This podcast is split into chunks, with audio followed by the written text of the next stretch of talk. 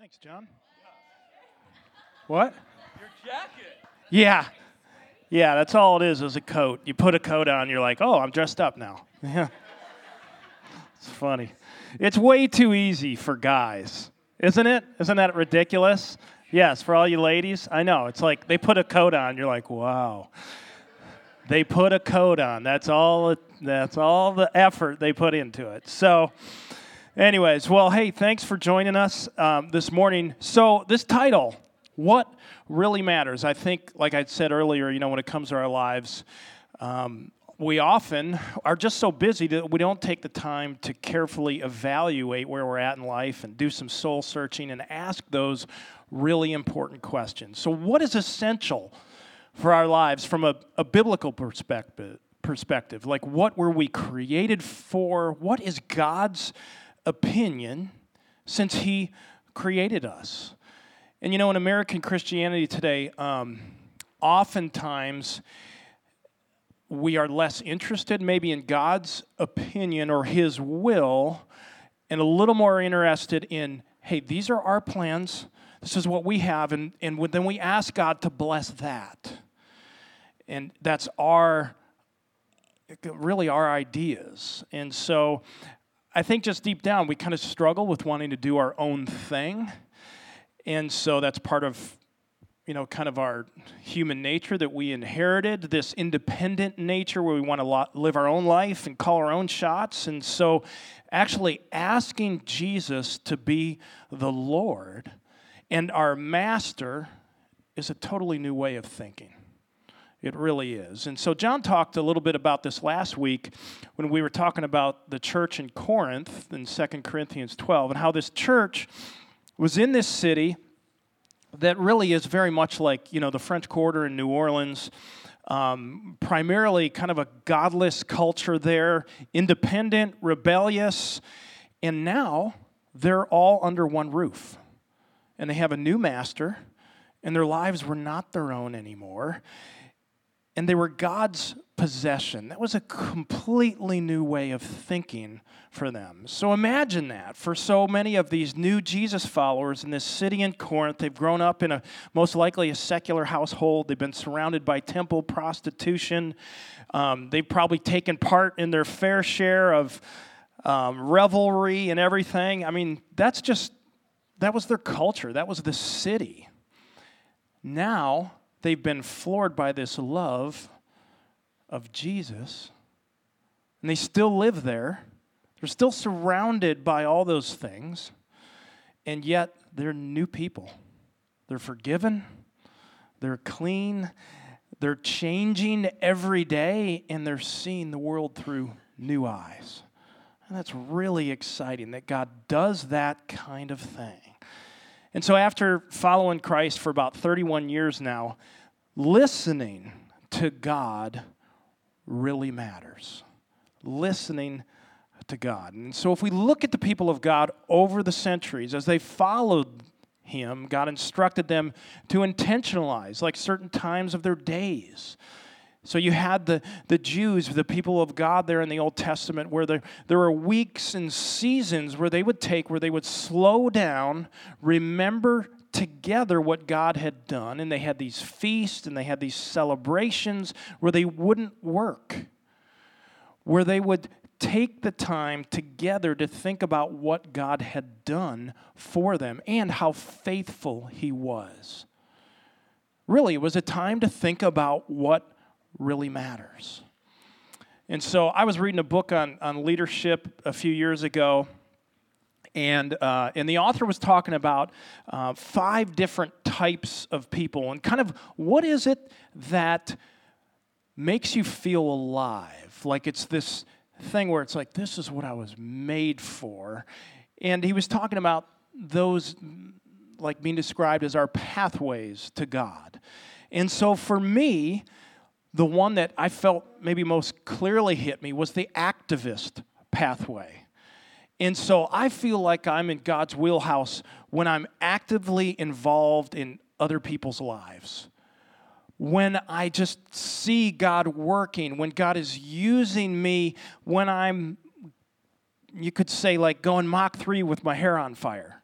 When that's happening, I feel like, man, God, I feel alive at this point. And I think that's a strength, that's a good thing. The weakness to that is that I can be so busy that I don't slow down enough to listen to God. And so I can be really busy going up my ladder to get God's work done. And I feel like there's times when He's tapped me on the shoulder and said, Hey, that's great. I love it that you're working really hard here. But I'm not sure if you've noticed, but your ladder is up against the wrong wall, okay? And so I'm glad you're working hard for me, but please slow down a little bit. Can we do this together so you're not alone? Like, you know, it works a little bit better when you're working with me and not on your own. And I feel like God has tapped me on the shoulder numerous times in that. So this morning, I want to focus on how deeply this matters this principle of listening. It's one of the most important things we can do that will make all the difference in our lives, and that's for our marriage, for conflicts, for parenting, for success vocationally, and for us as a community. When I think about it, the trajectory of my life was changed by listening. I sat quietly in Bible studies in college and I listened closely to the language and the things that the Christians talked about. I listened to how they referred to Jesus. Eventually, I got a Bible. I looked up the things that they said. I listened to how they spoke to one another, about one another, about the Bible and I listened intently to what God was telling me. So, before I was a Christian, I remember seeing these friends that were following Jesus and and I would witness them praying. I would be in the room at times when they would pray together. And I remember asking God, God, I'm not exactly sure what they mean by this, but will you speak to me? Speak to me. And as time went on, the gospel, this message that, oh my gosh, I could be forgiven, that I could know for sure that I am going to be with Christ for eternity, I listened closely to that message. It started with listening. So, why is it so important? And why can it be so difficult at times when it comes to listening? First, why it's so important because we all, I think, desire and need wisdom. Wisdom. And in Scripture, we see that both wisdom and this word folly, which is like the, the, the opposite of wisdom, are described as this person, in Scripture's case, as this woman calling out to us, trying to get us to follow them. And both attempt to gain our attention, and it's imperative that we listen to gain wisdom. And so God wants to speak to us. And the question is will we listen?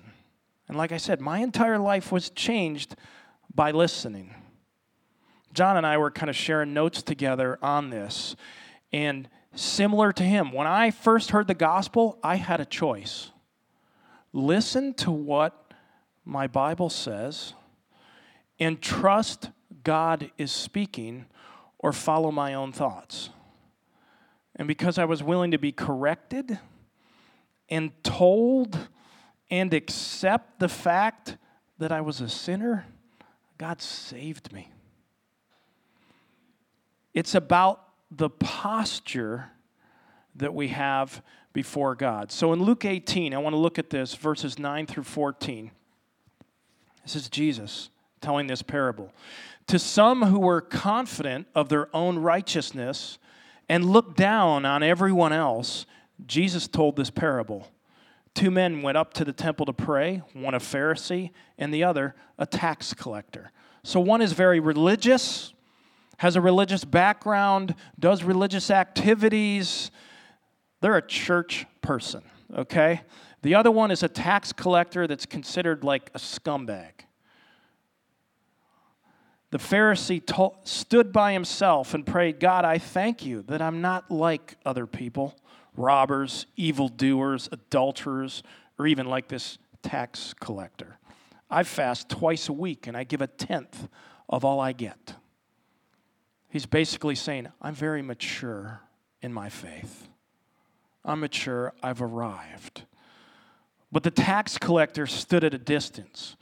He would not even look up to heaven, but beat his breast and said, God, have mercy on me, a sinner.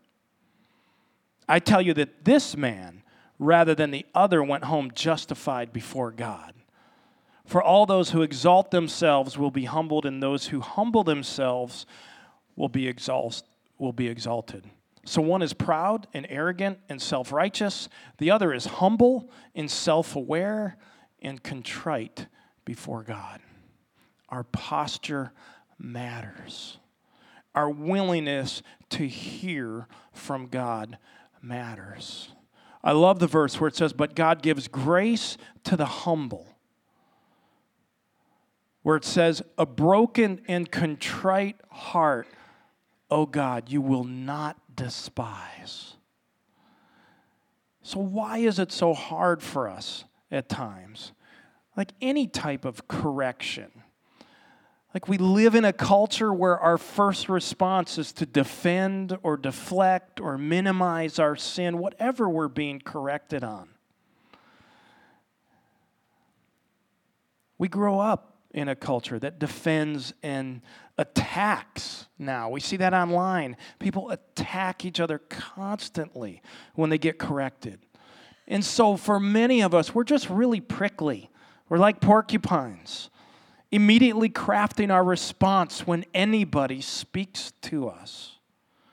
So, a really important section of Scripture for us to really think about and memorize and be part of our community is found in James.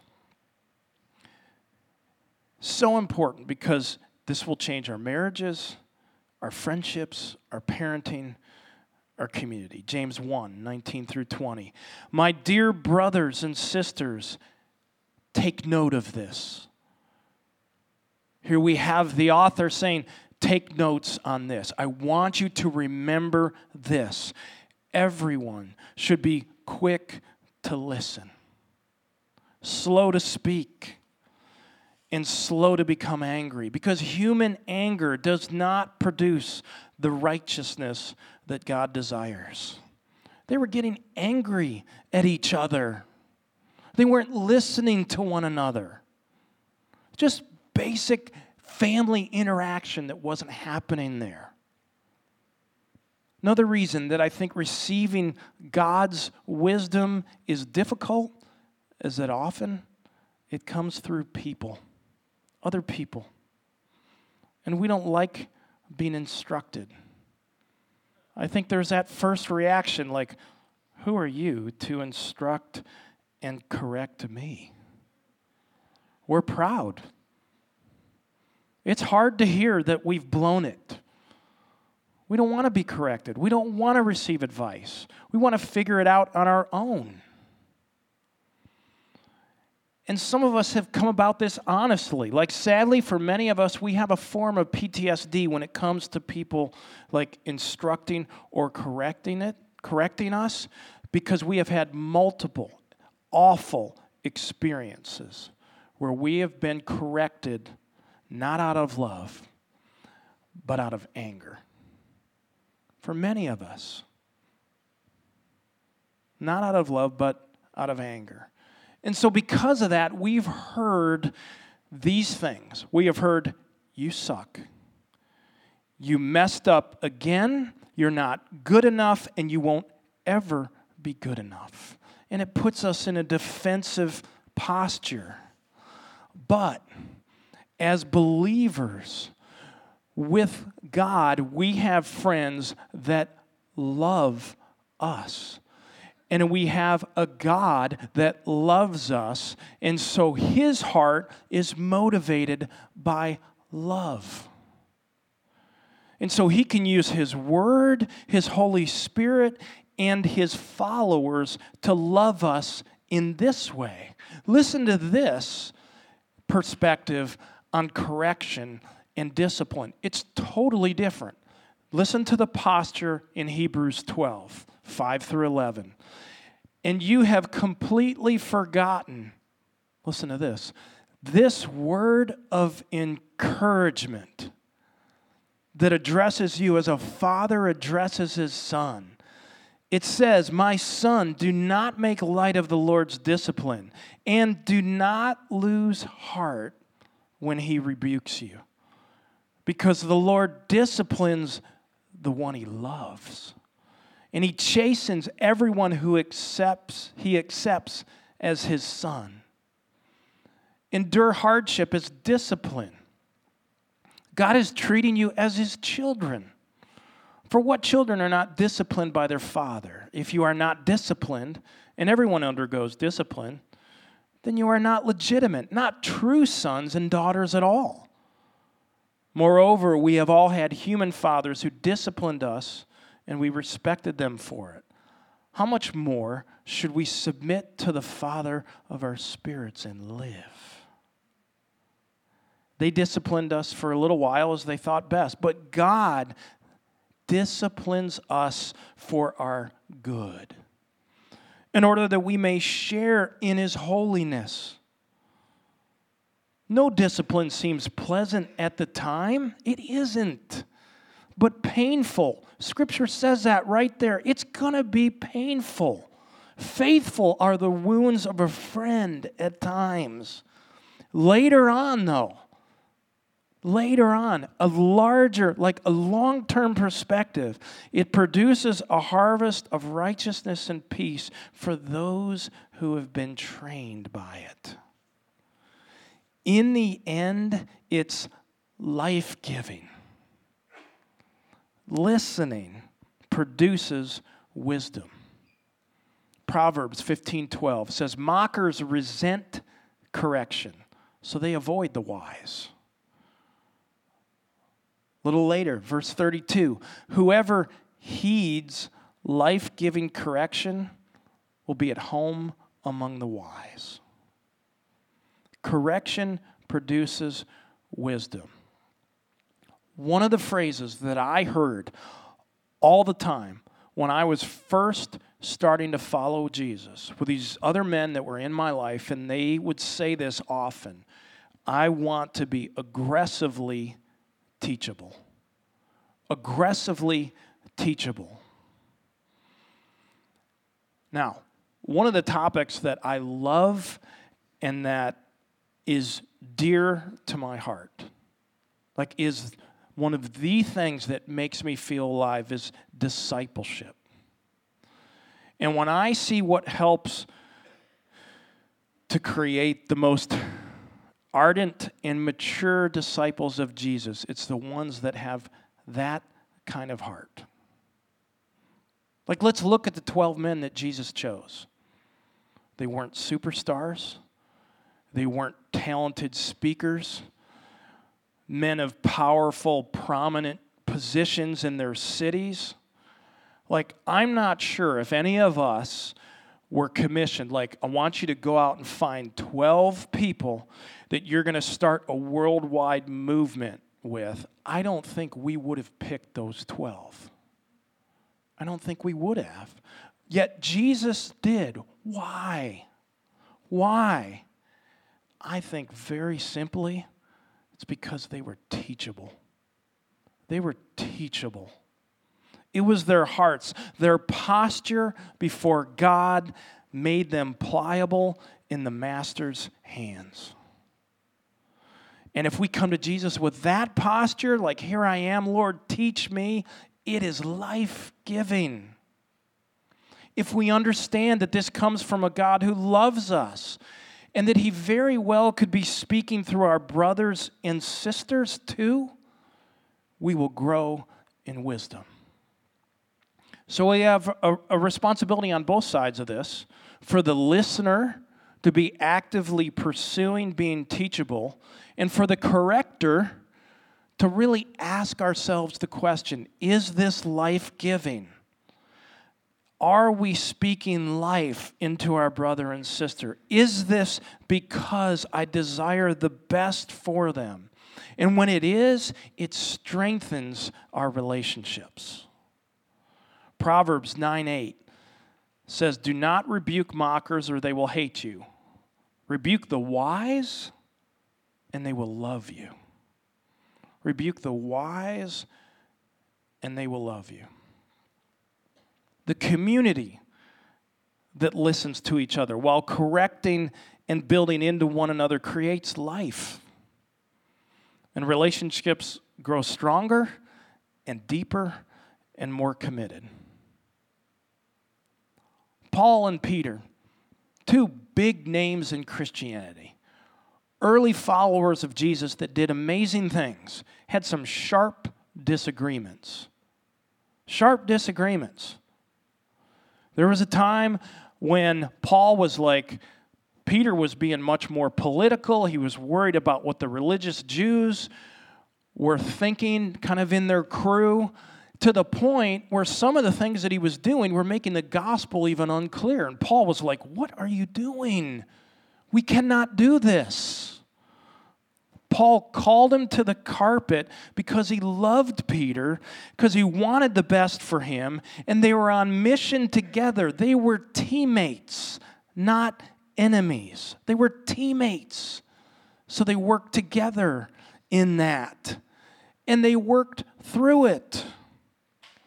And Peter could have been really prickly at that point. He could have said, Listen, Paul, yeah, okay, you saw Jesus one time. That's great. I was with him for three solid years, okay? Every day, and he called me the rock, all right? I'm the rock. Don't tell me what to do, okay? But he didn't. Instead, they worked through it. Listening to one another communicates something really important. It communicates how much we value one another. When it comes to listening to God, we also need to talk about the difficulty in doing this in today's culture. We've all heard the verse Be still and know that I am God. That verse to me, it makes it clear that there's something about stillness and solitude that is an important part of listening to God. And so when we were at the college retreat this weekend, it's one of the things we talked about like, let's put our phones away and let's prioritize getting alone and quiet and listening to what God has for us. You know, that was one of the reasons that I was really excited about John taking a sabbatical. Was yes, we wanted him to get recharged and rested and revitalized for sure. But I also wanted him to get time alone and be still and listen to what God has for him. Jesus regularly, he did that in front of his disciples. There was tons going on, and in the midst of all the clamor, the crowds, the critics, all of it, he'd take his men outside the city where they could be alone. He'd go off by himself, listen to the Father, and speak to the Father, and they would watch that. It was a really important thing. That's how they would catch those things from Jesus. They would see what he needed to do. Like there were times when it is just crazy. We can't even walk into a city without all these people jumping on us. And yet Jesus continually took those times away. Scripture describes the Holy Spirit as this still, small voice.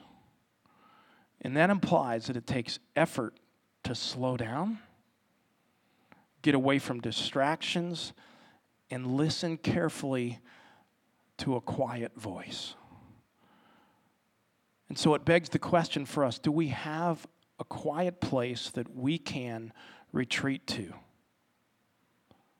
Where we can get away from that drug, the phone, where we can open our Bibles and we can listen to Jesus speak. If we don't have that, we're missing out. Jesus needed it.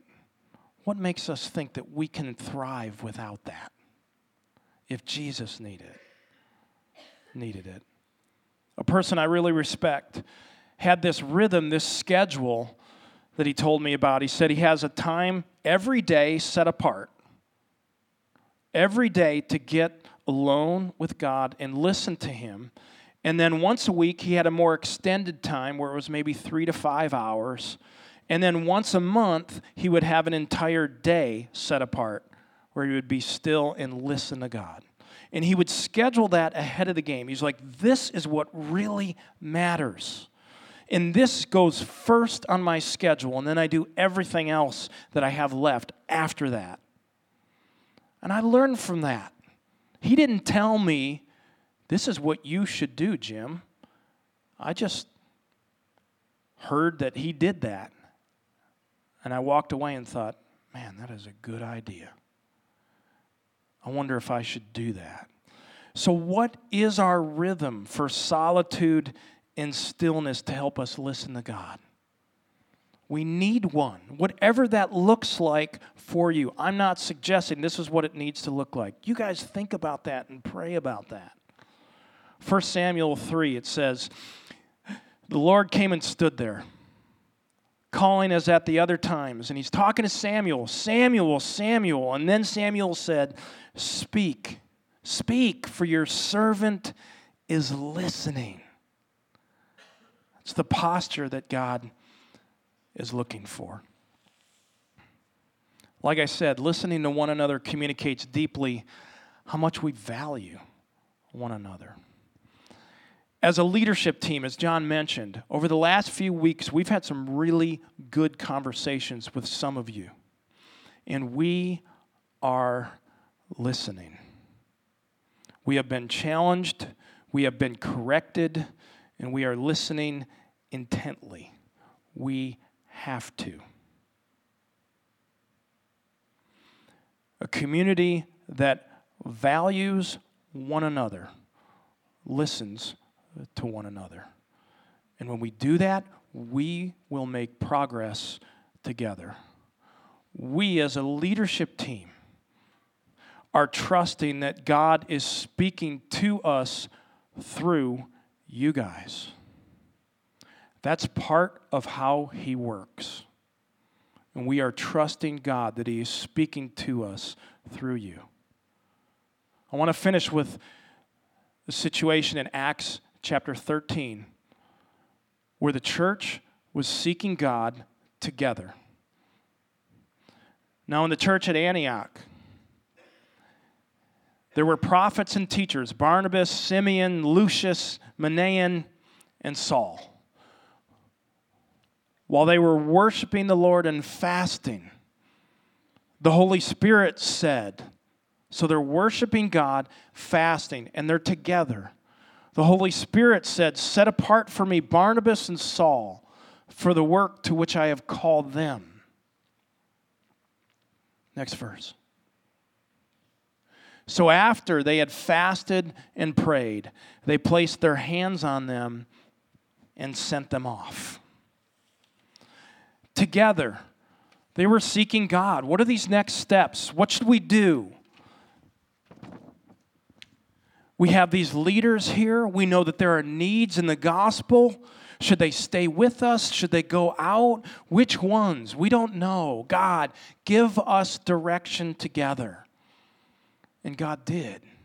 And He gave them wisdom together, which James says that. James 1 verse 5. You seek God. Anybody got their Bibles here? Open it up. James 1 5. Stand up and read that for us.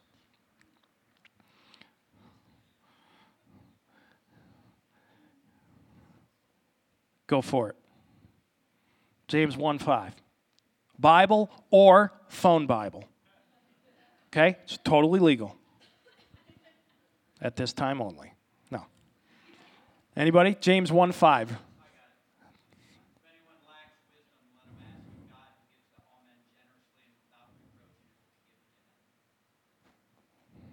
Thank you, John. not looking at his Bible, by the way. And I did not set him up for that. I did not say, You better have this memorized, okay? God gives it to us generously. He gives us wisdom. You guys in the band, you guys can come on up, okay? When we seek God together, when we're still and we're willing to listen to God and one another, we can have confidence that the Lord will unify us, that He will give us direction and give us wisdom as a community. And that is exciting. What really matters is listening to God, listening to each other, and listening together to the Holy Spirit as a community. Let's pray. Lord, we ask that as a community of followers, that your voice would become like our shepherd, like we're sheep and your word says that they know the voice of their shepherd. With all these voices that are out there, we ask God that the voice, that your voice, we would hear it, we would recognize it, and we would know it. And Lord, we'd only have that experience if there is experience of hearing what your voice sounds like. And so, God, we ask that. We ask that we would have hearts that are willing, that we would find silence and solitude to listen to you speak. We thank you that you speak to us through your Holy Spirit, through your word, and through each other. We want to be open to all of them. Thank you for this time this morning. In Jesus' name.